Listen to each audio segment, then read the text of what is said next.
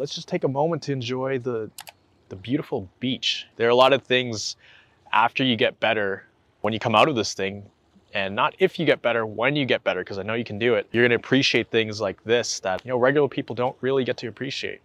And so I'm excited for that to come to you. Now, today's topic ties into getting better, of course, like all my other videos. But today I wanna talk about what causes people to continue to push and push and push through symptoms, through recovery and really race to that finish line. And you know what? I, I get it. I was there. I wanted to recover as fast as I could. I wanted to just push through the symptoms and try to force myself to be normal and I would try to act normal. But physically, my body just couldn't keep up. I would try to go to a beautiful beach like this, but I couldn't even walk 100 meters. That was not too long ago. That was just over three years ago. And there's a few reasons why people want to want to push further. Number one, you, you literally feel like the world is gonna leave you behind. You feel like you're missing out on life and everybody is doing something. All your friends are on their paths, your family's on their paths, everybody's moving towards something, but you're just here stagnant. If anything, you're not even stagnant, you're like shrinking, you're losing all the things you have in your life while everybody else has the ability to go out into the world and you know move forward towards their goals, experience fun things, and you feel like you're missing something that will never come around again. And I totally know, I totally understand how that feels. You know, for me, when I got really, really sick, I've said this in other videos, if you've been watching, you know my story. I got sick, got better, got sick, got better, back and forth for about four or five years. And it got to the point where I was very sick for eight months. I literally could not get out of bed.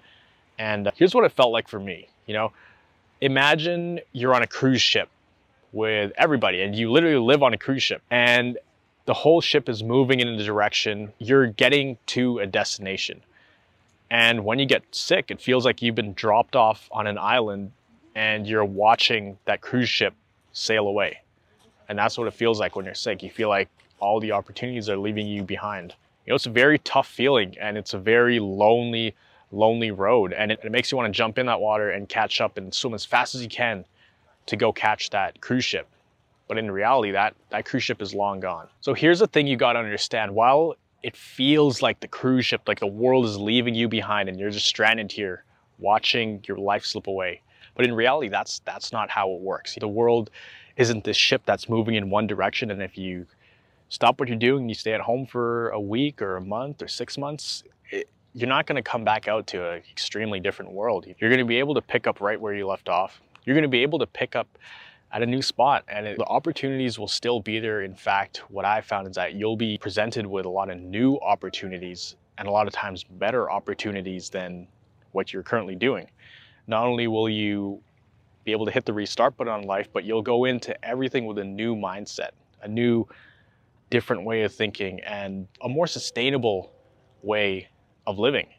And when you can go into all these new opportunities that are presented to you, which trust me, 100%, you will have all these opportunities come to you that are different from what you're doing right now, then uh, everything will make sense. It doesn't make sense right now and it feels like you're getting left behind and that's completely normal, right? The world is not a cruise ship. It's not a one-time train that's never going to come back around. Think of yourself as like a soccer player. Now you're just sitting on the sidelines, right? Just for a little bit. Think of it like you're taking a timeout, you're taking a little break. Eventually, you're to be able to jump back in on that same field and you know pick up where you left off. I hope that helps. Shorter video today. It's a little mindset stuff I want to talk about because that's something a lot of people struggle with.